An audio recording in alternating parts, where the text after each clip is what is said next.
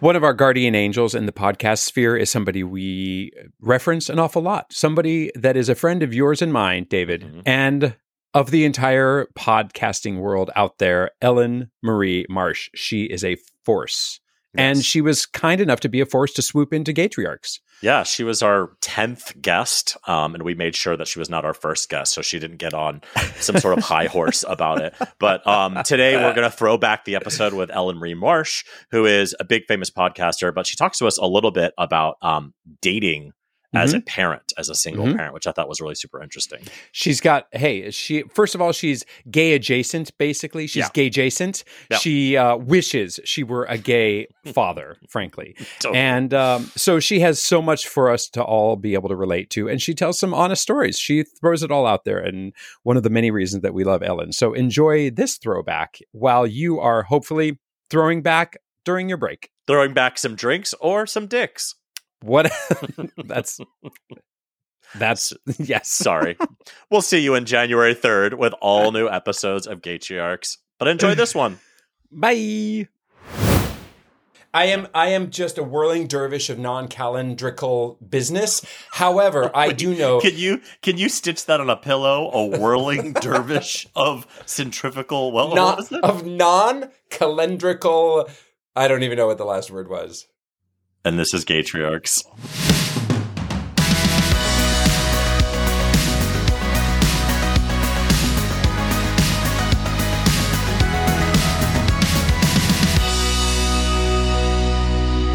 So, Gavin, my husband informed me of something last night that's kind of embarrassing. You repeated your something great a second time, and I also repeated my reaction to your something great. Wait, totally by accident. In the Tom podcast. Sawyer, Jamie Grayson's episode, your something great was reading your kid Tom Sawyer and then Harry Potter. And I reacted with like, oh, problematic language. And then you reacted with something. And then Sloan Just's episode, exactly the same thing happened. So we are new to everyone out there listening, all 10 of you. We are new to podcasting. So we are still learning how to organize all of the things and remember what we did. So you know what? My takeaway from that, though, is that your husband is listening. And he's listening well. We have a listener. So let's see if before this comes out, if anybody else calls us on this. Because I have a couple of friends who are regular listeners, and I don't know if they're listening carefully. I mean, you know, that's mortifying that happened. But at the same time, now thinking back on it, I might have had a tiny bit of deja vu in telling it apparently the second time and thinking, wait, have I already talked about this? But I do that all the time. Is it dad brain? Is it old? No, you're just very old. Yeah, it's just really very old. So things feel somewhat similar. How embarrassing. Well, we're going to get better. But also, I think there might be greater embarrassment on your end. Oh, no, 100%. I'm the true embarrassment because I reacted earnestly to your something great and said the same thing twice. Exactly the same thing. I am absolutely the most embarrassed. Oh, my God. That's, that's on you. So anyway, apologies to everyone out there. But I wanted to start this episode with something crazy. Kids on leashes, Gavin. Oh. Ever seen a kid on a leash? I mean, I've never had a runner for a child. Uh-huh. I have that Broadway ping, you know, that Broadway ping. If I yell at my kids, I do get their attention. Mm-hmm. I have sympathy for somebody who's in a place like Disneyland or out on the streets of New York City, and they feel like this is keeping my child alive. I am being daddy bear. Mm-hmm. I'm being a bear. No. Oh, stop it. I'm being a daddy bear, and I'm not going to let my kid run into traffic. So, I mean, but it's a drastic resort. But I'm glad. I see people like that, and I'm very glad I've never had to leash my children. But it's absolutely one of those things that before I became a parent, I saw and I was like, you guys are disgusting. You can't even you're not even willing to watch your own child. Mm-hmm. And we were at the mall the other day, and I saw somebody, it was, I don't know if she was by herself or not, but at the time she was by herself, and she had a kid, like a little kid in her hand, and she had this one kid, and he was on a leash, and he was just pulling her along like a Great Dane. And I thought, good for you, girl. Because if she's there by herself and you got a runner, leash that motherfucker. Leash that motherfucker for days. Leash him. But it sounds awful. And I'm still judgmental about it. I reserve the right to be judgmental about everything, including myself. But I was like, yeah, I get that, especially for us when it comes to safety. But also, like you said, if you got a runner kid. You got to choose your battles. Parenting is all about choosing your battles. And in this case, you know, I bet her day is a lot more productive by not having to chase the child all the time. And I don't think he's leashed at home, right? Like, you don't leash your child at home. I think this was probably a special scenario. Leash him to the dining room table. So that exactly. Just tie him to the tree and leave him a bowl of water. So let's talk about traveling with kids really quickly before we get to our really extra special guest. I am going to I have traveled with both of my kids a few times. This year, we are going to travel a lot and very far together. Oh, really? And I'm slightly terrified. So I just wanted to quickly go through how do you travel with kids? I want your advice, but I also want to give the minimal advice that I have. Yeah. But I am a little scared because every time your kid gets a little older, they change, and all of the things you need to travel with kids changes. So, Gavin, do you have any ideas on what's the best way to travel with a kid? First of all, I think we always need to divorce ourselves from the idea that there is a one-size-fits-all. Anybody who has a blog out there, I have no experience with that whatsoever, about the top 5 things you need to be able to travel. It's all bullshit because everything is going to change and everything is circumstantial and everything goes with the vicissitudes of your travel and your kids and their experience. The main thing is you just got to chill out a little bit and this will end and you will get there and it's going to be fine and you're all going to be in one place and who cares if the people behind you hate you or the people in front of you kick you. Well, that's for sure on my list is the people – yeah. around you, you've got to divorce yourself from feeling any sort of way about those people. Yes, it would be nice if you could keep your kids calm so everyone enjoys their time. But also, if you have a 1-year-old who's crying because her ear hurts, everyone's going to have to get over it. Yeah. Try not to worry yourself with the fact that the people behind you are not going to be able to watch Banshees of Inisherin without being disturbed. and stay awake through it. I might. Yeah. Although Colin was very good. It was good. Yeah, it was really good. I mean, I think that it would be a good idea to make eye contact with the people in front and in back and just be like, hey, bro. Sorry about this in advance. I apologize in advance. Seriously, making a human connection with somebody. And if they immediately look like, oh, God, oh, this is going to be terrible. I'm going to have to move. Well, at least you gave them a heads up and maybe they can move sooner. But also making a human connection to be like, to say to people, I pre-apologize. And that lowers their expectations. That probably makes them think, oh, God, there's going to be a monster, a banshee sitting in front of me while I'm trying to watch about Inisherin.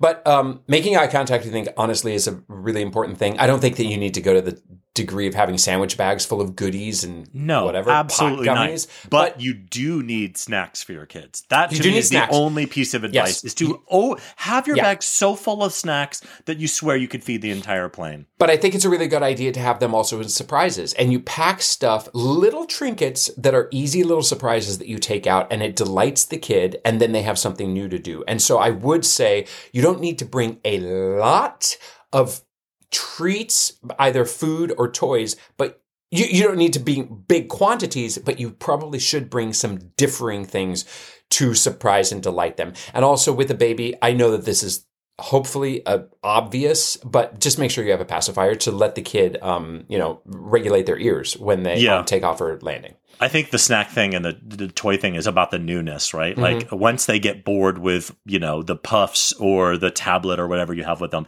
then you're like, oh, by the way, I also have this car. And it's like, oh, this is going to, this is going to burn the next 5 minutes. And then we got to think of something new. Oh, truly in 5 minutes. And also no asshole parent out there can think to themselves, oh, I just wish I could have this to myself. No, dude, you made your bed. You have to lie in it.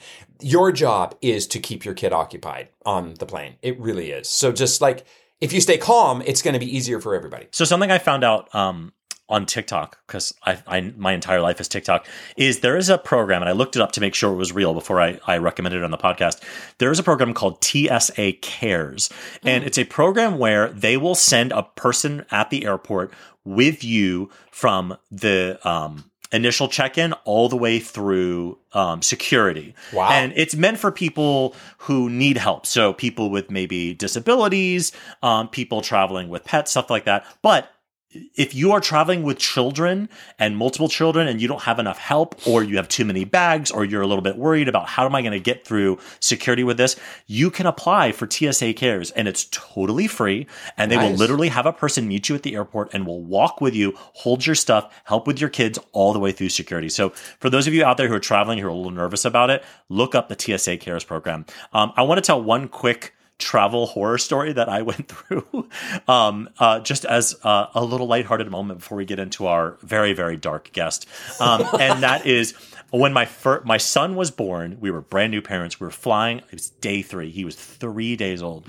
And we get on the plane, and of course, we're in the bulkhead seat. And of course, when you have an infant that young on a plane, you're the star. Totally. Everybody who walks by is like, oh. Also, the easiest flight you'll ever take, because all they're going to do is sleep and then wake up to have a bottle. Yeah. You'll burp them, and they'll go right back to sleep. Yeah, so it's actually the best. So we're flying, and I'm now I have 3 days on my resume as a dad. Mm-hmm. So I am super cocky. I am like, I can change a diaper. Mm-hmm. I don't need help. I know what I'm doing. So because we're fucking cheap, we booked, the middle seat and the window seat in economy with an infant. So the guy on the aisle, luckily, super nice. Him and his wife were actually going through IVF, so we had a lot to talk about. And I decided, because I was really smart when we were all eating, I need to change this kid's diaper.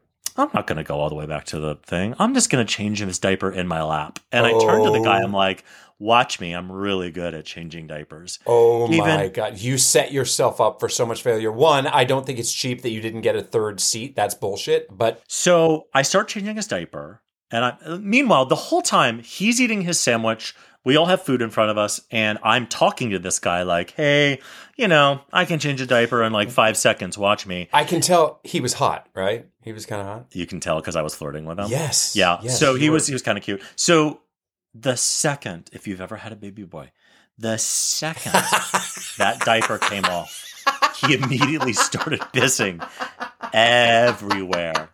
And he just shot piss all over the seat, all over that guy's sandwich, all over me. In mid boast about how great I am at changing diapers, he pisses on this guy's sandwich and all over me and the seat. So my advice to the parents out there who are going to fly with a 3-day-old, walk back to the bathroom and change your child's diaper away from 34E's turkey sandwich. Hey, 34E, if you are out there, God, I hope you're listening to our podcast. 2, would you like to be a sponsor? We are opening up options for sponsorship. And 3, I really want you to come on and tell the story from your perspective. All right. So our top 3, let's get into that, shall we? I proposed that we have a top 3 about your top 3 worries about your kids. And worries about your kids, I don't mean like choking on an olive pit. I mean, like, the catty shit that, let's just face it, you will look better as a parent if your kids don't grow up and do this kind of shit. Or whatever. Yeah, whatever you want your top 3 to be. Okay, in 3rd place, please don't let my kid be tone deaf. Hey, you do not have to walk through your life being able to sing like a lark or whatever, like Beyonce or whomever. But I just hope that my kid can carry a tune. And we have some crossover, I think. Jury's still out. In 2nd place, I really just hope that my kid doesn't be a complaining, needy kid who just complains all the time. I mean, right now, she's totally a complainer. But, you get that out of your system, and hopefully you realize that in life, you're not making any friends by just complaining about stuff. Like, either solve the problem or just shut up about it, right? So just please don't be a needy complainer. Yeah. And in 1st place, just please be interesting. Just be curious, be funny enough, be interesting. Don't be the person who sucks the energy out of a room, because I just won't want to spend time with you. So just please be interesting. What about you, Dave? We have a little bit of crossover. Mine are, of course, meaner and more selfish than yours, as expected. So my number 3 is that they won't be rich. I want my kids to be rich. I want them to be rich. I want them to make so much money. I want them to buy me a lake house. Mm-hmm. I want a lake house and a boat. I want all versions of water. So all the, number three, yeah, they won't be rich. That's my number four now, but it is fourth because I'm not that as materialistic and catty as you are. Correct. That's correct. Number two is our crossover. My worry is that they'll be untalented.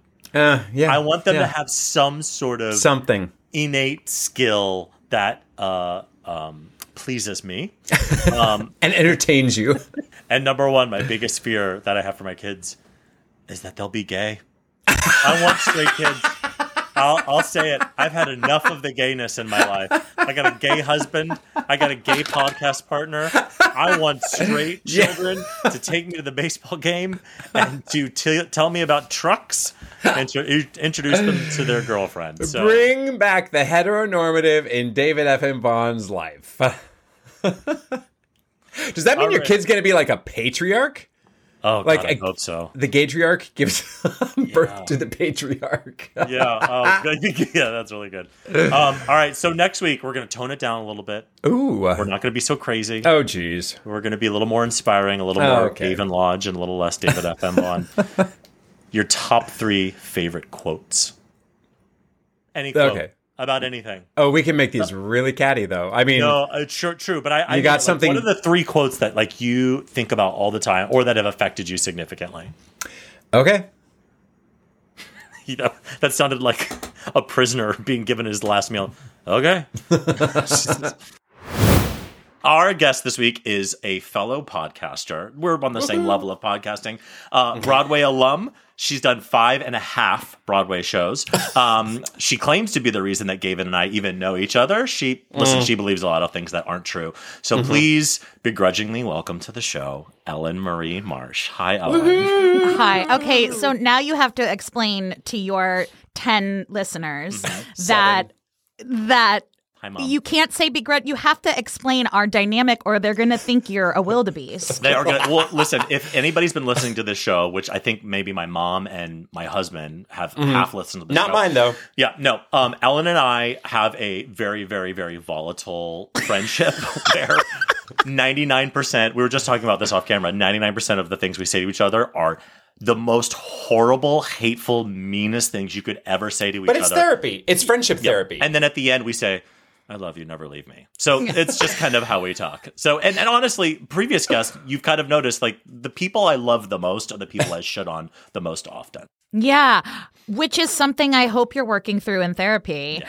But you don't really go to therapy. You just, like, make more kids. You are my therapy, honestly. But wait, can we talk about... And you start a podcast. And we start podcasts, honestly. That's my therapy. But I want to talk about last night, before we get into things. Last night, I Marco Polo'd you. And I want you to tell me the first word you said in your Marco Polo to me. Wait, no, let's play it. Hold on, let's play it. I confirmed and said I was doing it at 10:30, so I put it in my calendar.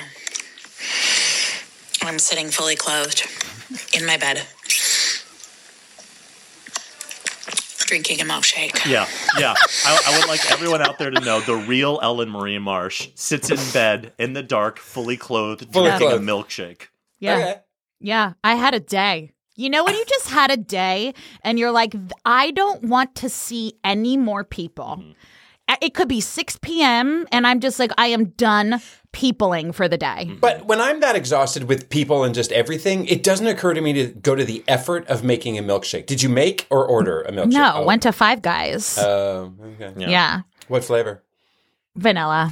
Okay. Just like my personality. Yeah. Well, let's talk about how we know each other really quickly, because you and I met 150 years ago? Yeah, 1902. It was 1902. We did a very interesting production of West Side Story in the Czech Republic. Gavin, I don't actually know how you guys know each other. So Ellyn and I met in Priscilla Queen of the Desert. I was the late guy to the process because somebody else lost their job, and so I walked in and I was like, who is this girl who's writing her name on the board? There was some kind of board that we were putting our birth dates on, and I could see that she had written her year but had erased it 75 times to show that she was born in 1982, no, 1992, nope, 1986, nope, 1997. And I just remembered this woman who was hilarious, was incapable of saying what year she was born. And I still to this day have no idea how old Ellyn is. None whatsoever. Well, I don't remember that, but that tracks. That tracks. It was you and Mike McGowan arguing over what year you were born. Wait, I don't remember that at all, but can you tell one of our favorite stories real quickly in a short full sentence way? It's not going to happen, Ellyn.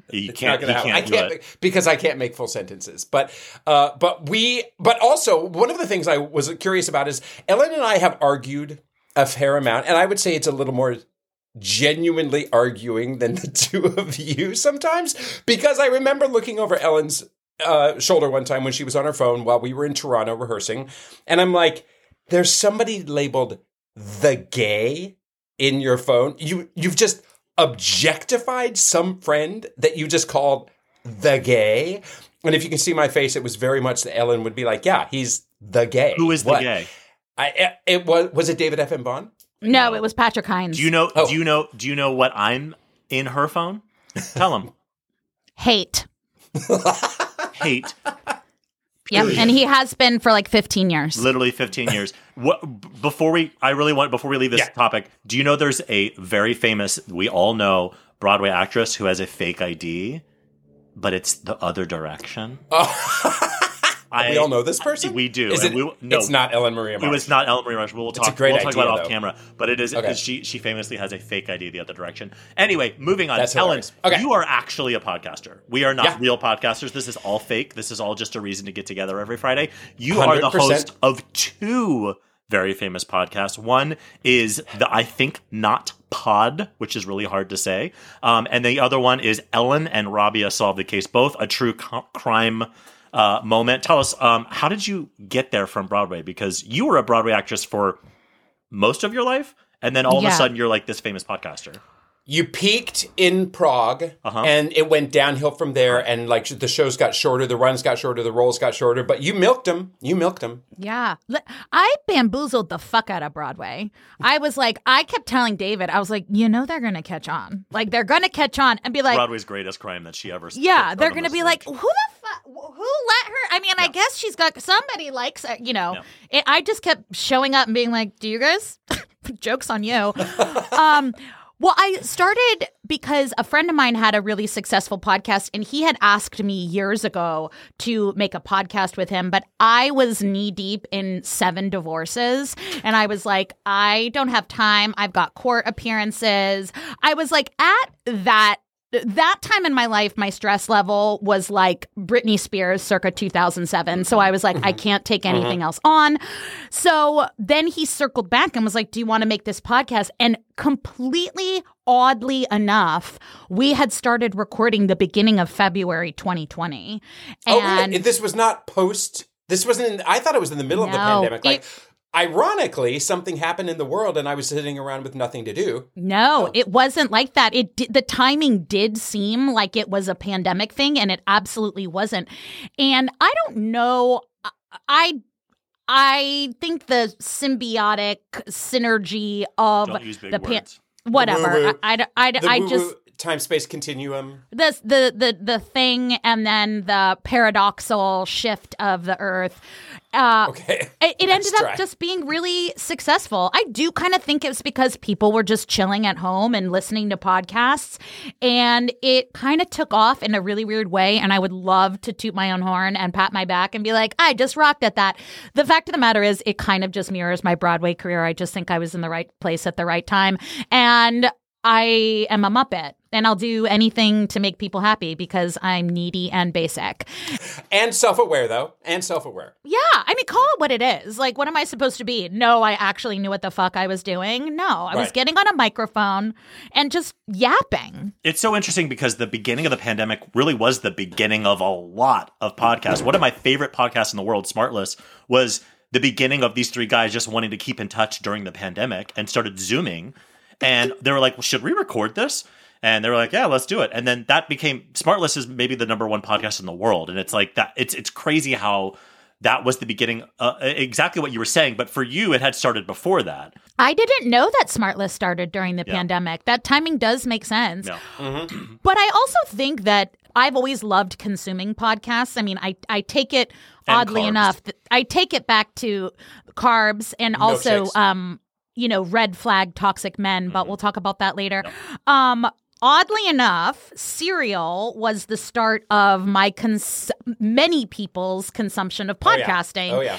And the crazy thing is Serial never would have been brought to NPR if it wasn't for my other podcast partner, Rabia Chaudhry. So that whole thing is... to Rabia. Yeah. Well... Mad props. The way that Rabia was like a quote, this is her words, not mine, quote, fan of my other podcast. And she reached out to me and said, I really want to do something. And I was like, okay, yeah, okay. Sure. We're going to do something. Yeah. You guys know that's such a show busy thing to say. Yeah. And then she kept bothering me. I was like, calm down, lady. Get off my tits, you know? And she's like a huge titan in true crime. And I was like, oh, you were serious about that? So then we made another podcast. Yeah. I mean, bonkers, and hats off. And you deserve everything you have right now because you're really fucking good at it. And also you're a terrible person and never leave my life. So let's move look at you getting in on the show. Let's move to the topic at hand. You are a parent. Let's talk about that also. Like we're a parenting podcast. Are you a gay parent? Have you ever been a gay parent? Do you want to be a gay parent? I feel I am an emotional lesbian because I am how you know sexuality isn't a choice. Because obviously I wouldn't choose men. Right. So I would like my life partner to be a woman, but who would also, you know, let me take it every once in a while with some random dude. Mm-hmm. Do you think there's how many women agree with you? One, and how many women are living that life? Would you say? I don't think that's a very. I don't think that's a very mainstream lifestyle. Mm-hmm. But I do think that the more we open our eyes to these non-conventional lifestyles, like there is this family on TikTok, they're married and they have a house and the mom and dad live on separate floors. I was like, that's, oh my God. Why not? You had a very funny post a little while ago. I mean, you have a funny post daily, but you did the Carol Burnett saying, if I ever got married again, he would have to live in the house next door. Yeah. But you and I have a close friend who says that all the time. Is like, I struggle to keep girlfriends because I don't want to live with them. I want to have a separate residence. But here's the thing. You straight people are always 10 years behind us. The gays we are so far beyond. Like we're the ones who came up with open relationships and non-traditional, like, but it's actually true. Like, all jokes aside, like I feel like the kids now are starting to like be like, no, I want to have a relationship structure that works for me. It doesn't have Not the to church. Be, we get married. Exactly. We don't have to get married and have the kids. But speaking of, you were married and you had a kid. And so you are a parent. So that is how you earned your way onto this podcast. And so I want to talk a little bit. Okay. Yeah. All right. She's rolling her eyes for the people listening. But I wanted to get into that a little bit because I think it would be really helpful for people to hear both about kind of being married, but now that you're not married and you're dating and you have a kid, that's got to be very different than, you know, you're 22 and you're on Bumble and just swiping. Oddly enough, my podcast has turned into some kind of a platform for me being the poster child for divorce is amazing. Mm-hmm. And I didn't really mean it. And both of you, actually, David more so, knew my ex. David knew my ex for a very, very long time. Did he like your ex? Do you think is your ex listening? You did like Travis for a minute. He was nice, but like we were oil and water. Like he's like on the broy side of things, but like he was nice enough. Never not nice to me, always kind to me. But yeah, he wasn't an outwardly like awful person. Like he was British and charming enough. Like he wasn't a guy you were like, you know, red flag central. Like, you know, I had enough red flags to make a caftan, but like not many people saw them. You know what I mean?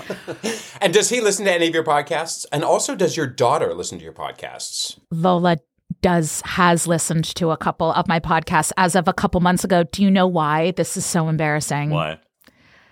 Her kids are like her friends are like fans of mine. Oh God. Oh God. They're like, I follow your mom on TikTok. I know. She resents the fuck out of you, doesn't she? I don't know if she does. I think maybe, but I also think there's like a little part of her that's like, my mom is cooler than your mom. Yeah.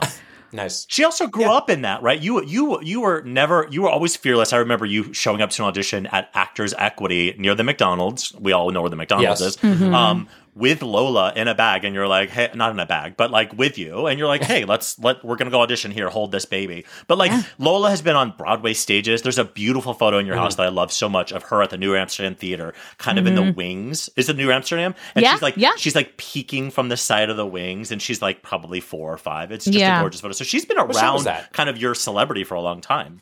We were doing Broadway Cares. Right? It was like a Broadway Cares thing, right. And we were sound checking, and oddly enough, she was watching Andrea Burns sing. Fast forward years later, Andrea Burns and I were in Rose Tattoo together, and I showed her the picture. It was really magical.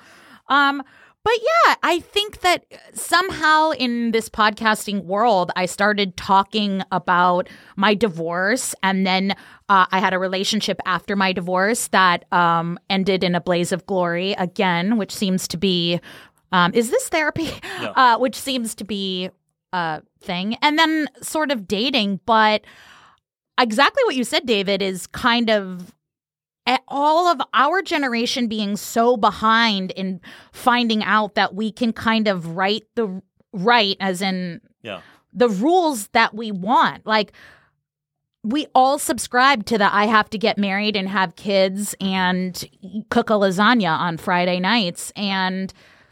yeah, it just doesn't have to be that way. And that's and I will say that another podcast that totally changed my life, and I hope we get him on here, is Dan Savage has a podcast called Savage Love, and he has always been really great at showcasing all different kinds of both sexual and romantic relationships that are just quote unquote non-traditional, and you realize that the best relationship is the one that two consensual adults want to be in. End of discussion. Whatever that means, and that could mean. And he always says this great thing. He says the success of a relationship is not in its length. You can have a successful short-term relationship. And when he said that, I was like, you know what? That's fucking beautiful. I have exes that I think it was a successful relationship. It just ran its course, and we're done, and that's fine. But I the kind of like, we don't have to fall in love, get married, have a baby, buy a house, do all those things. I mean, first of all, no gays can afford babies, and no people can afford houses anymore. So let's just take that off the table immediately. I saw this. I can't remember what it was, but it keeps cracking me up. It was some, I don't know, meme or something. And it said, millennials are just walking around here like they rent the joint, you know? That's really fucking good. Yeah, I mean, I think I actually secretly always thought that, because I was never the woman that envisioned my wedding. My wedding was so low key, and I never was the woman that was like, this is how I want it, and I want these flowers. I literally bought the first dress I tried on, and I was like, I like yellow. How about yellow flowers? So that was never a thing for me. And I don't think it was till later in my life where I was like, oh, actually, I am so thoroughly fulfilled by my career, my friends. I mean, you guys know my friends are like my family. That's true. And also no man and no basic man, you know, who comes in with his suitcases of audacity is going to compete with my gay men friends in terms of wittiness, in terms of making me, honestly, and I'm not trying to be like a man hater, I've never really had a straight, normal broski make me belly laugh to the point where I feel like I just did an ab workout.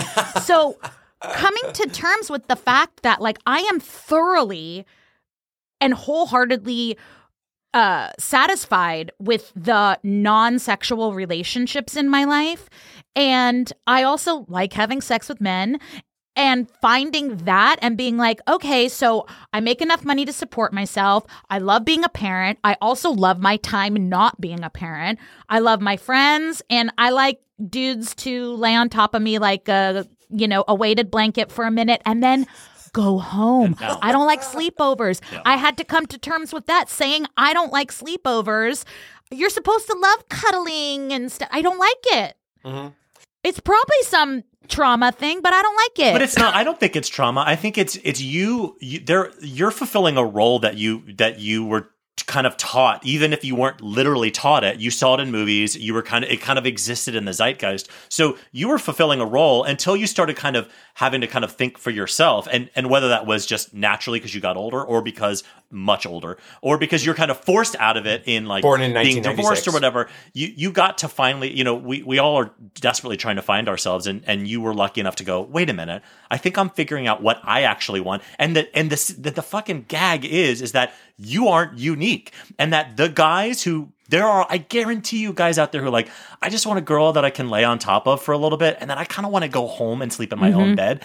That, but they probably weren't taught that they could do that either. So I think I'm hopeful for the youth of the world. I think they're going to start fixing that stuff, and I think we're going to start seeing a lot less loveless, hateful fucking marriages like we all saw growing up. It's so true. I look at some married people, I'm like, you're miserable. You're right? Miserable. You're just blink and tell me that you're miserable. You don't have to do this. You don't. Yeah, and there's some people who are blissfully and annoyingly happy and go off. Like, live your life, whatever that means. But there is some shame around not fitting into that patriarchal idea that we're taught. 100%. Heteronormative. I was mortified. When I got divorced, I remember when I told people I was getting divorced, they'd go, oh, I'm sorry. And I remember my first reaction was, well, I'm not. I'm happier now. I'm not sorry.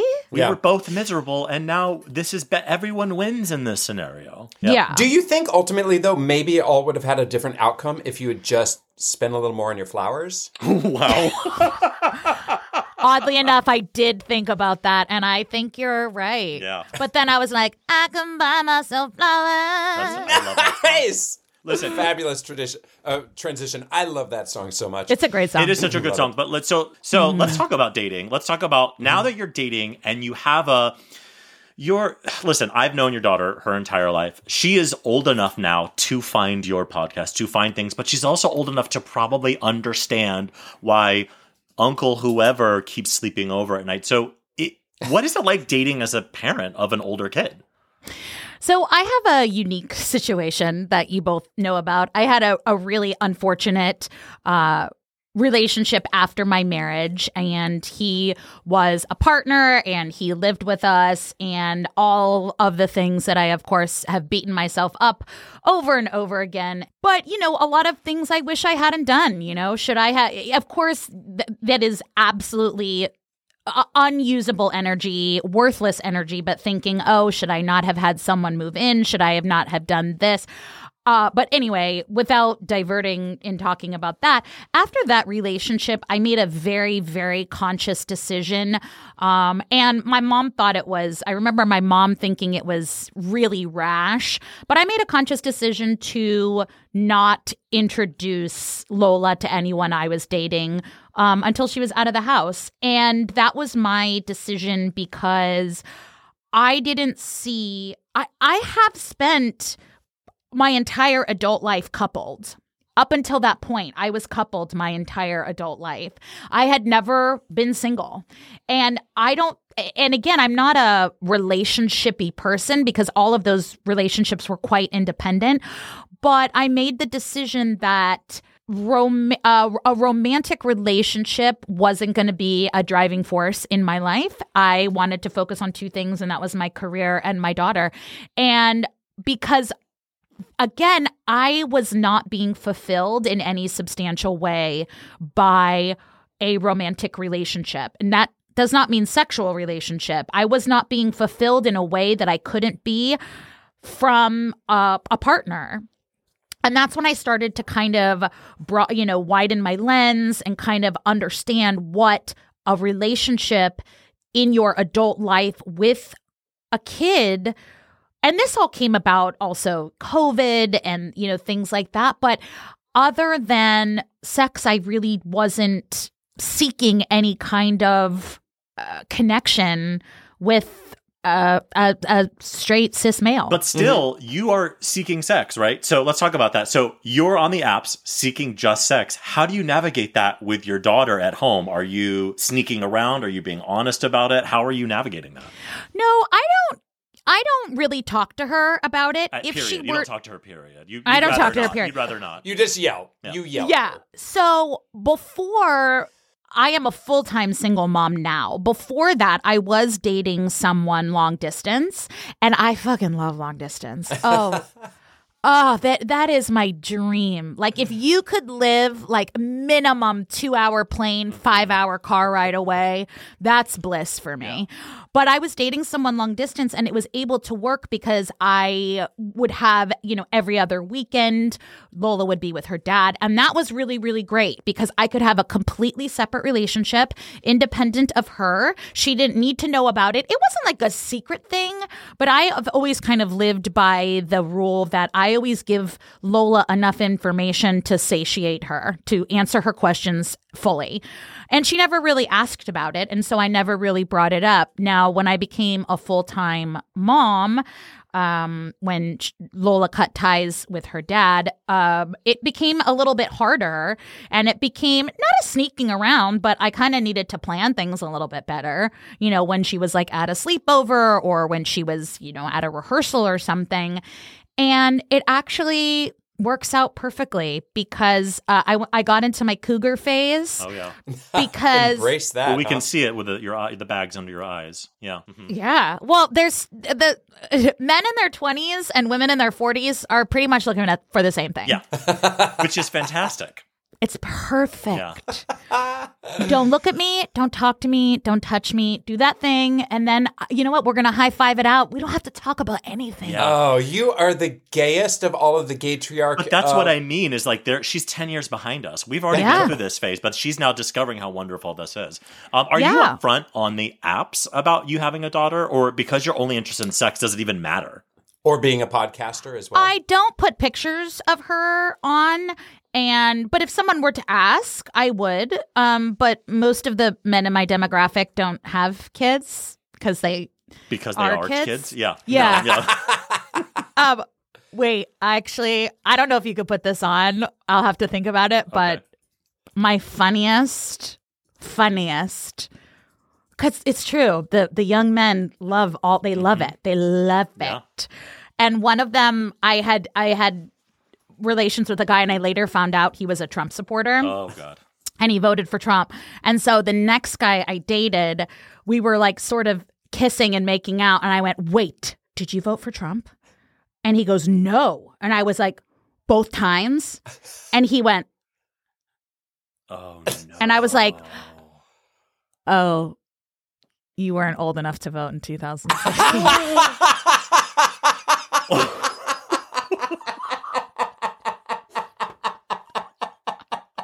Oh, my God. Oh, my God, you guys. I mean, that is a fantastic story. True story. Because the face that he made was like. Yeah, the face wasn't, oh, no, how am I going to tell her that I voted for him the first time? The face was, I don't know. Why didn't I vote that first time? Oh, yeah, and if fantastic. I tell her how young I really am, is this not going to be a sure thing? Mm-hmm. I mean, I'm like Julia Roberts in Pretty Woman. I'm like, babe, I'm a sure thing. It's fine. Yeah. And then, are you ever recognized in the dating apps for being a big Broadway star and podcasting star or anything? Or does anybody give a shit? Because it's different. You're different segments of the population that you're swimming with. Yeah. No. No, I honestly, I'm just like, what do I do for a living? Do you care? Do you care what I do for a living? You know, I've been sitting here thinking, is this one? I think this is a totally scintillating and fascinating conversation. And two, I'm like, is this in line with Gaytriarchs? And then I'm like, yes, this is very much. Absolutely. This is upending the patriarchy. This is letting people be good people, pursuing their pleasure, being great parents, all at the same time. And yeah, Ellyn, even if you're just an emotional lesbian, I would say that you are a Gaytriarch. As well, but also dating as a single person. I mean, honestly, like there are a lot of single gay dads out there, especially in the dad groups, who are dating and who don't know how to introduce their kids to their new partner. I mean, we had Jose Rolon on the other day, and he was talking about that too, of like he had to start dating as a dad of these kids. Yep. Yeah, and I have never dated another parent? Am I lying about that? No, I don't think I've ever dated another parent, but which is also convenient, so you don't have to negotiate that. Which, right. That's nice. And But I made, in that promise I sort of made to myself to never introduce Lola. Also, Lola trumps everything. If something comes up, I have no emotional connection to it. I'm like, I can't do it, at 6. Sorry. Maybe I'll catch up with you later. But again, because I'm not seeking any kind of emotional connection. And that was a really hard conclusion to come to. Uh-huh. But okay, because I think to myself, it's like an embarrassment of riches. I have fantastic people in my life that I am completely fulfilled in every aspect of my life. So I'm not looking, at least right now, maybe as we get older and our friends start dying off, they're going to just be picked off one by one. It might change. But for now, if I had an option to hang out with you guys or go out on a date, I would absolutely just hang out with you guys. Mm. That sounds like, because it's a sure thing. I'm absolutely going to have a blast. I'm absolutely, going to be better at everything than David. Mm-hmm.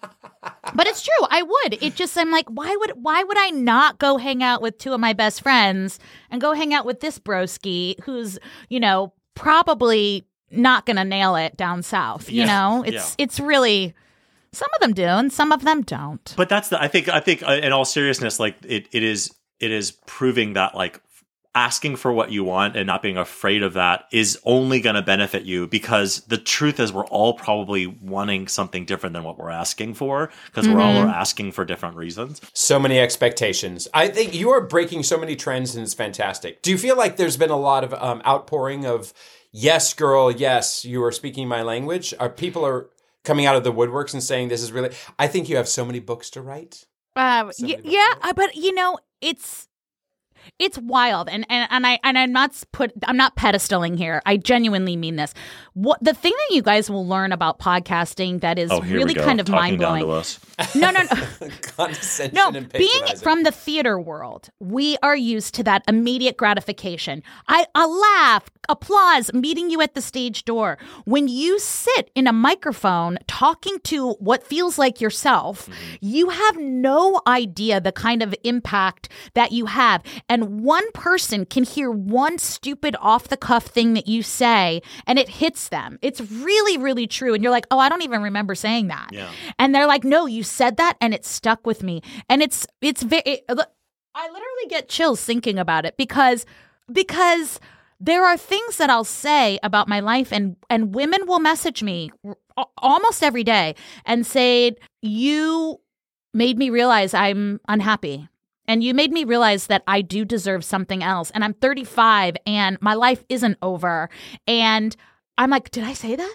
Oh, God. Oh, God. Am I responsible for this? Yeah. Oh, no. But it's true, because I will say something and I'm like, oh, I'm just talking. But it hits people in a certain way. I said something once to the effect of I'm not interested in getting disrespected for someone that I lowered my standards for. Mm-hmm. And I had 50 women reach out to me and say, oh, my God. And you're just like, I was just sort of talking. So I was making up T-shirts. I was brainstorming T-shirts. And, well, there you go. You know what I've learned from you, Ellyn? Hmm. That singing on pitch is not a requirement for being on Broadway. Oh, boy. Ellyn, we do need, I think that this might be a requirement coming forward on Gaytriarchs. We do need to hear some horror stories. Just give us a good horror. Oh, dating horror stories? Story. What? Just give us a good one or two juicy ones. I know, really, honestly, within a minute and a half, if I want to have you on top of me, it's... within a minute and a half, you can just type in or out all of your dates, whether or not you want them to lay on you, right? Right. No, it's true, because also with a kid, you're like, I got 3 hours. That's it. Yeah.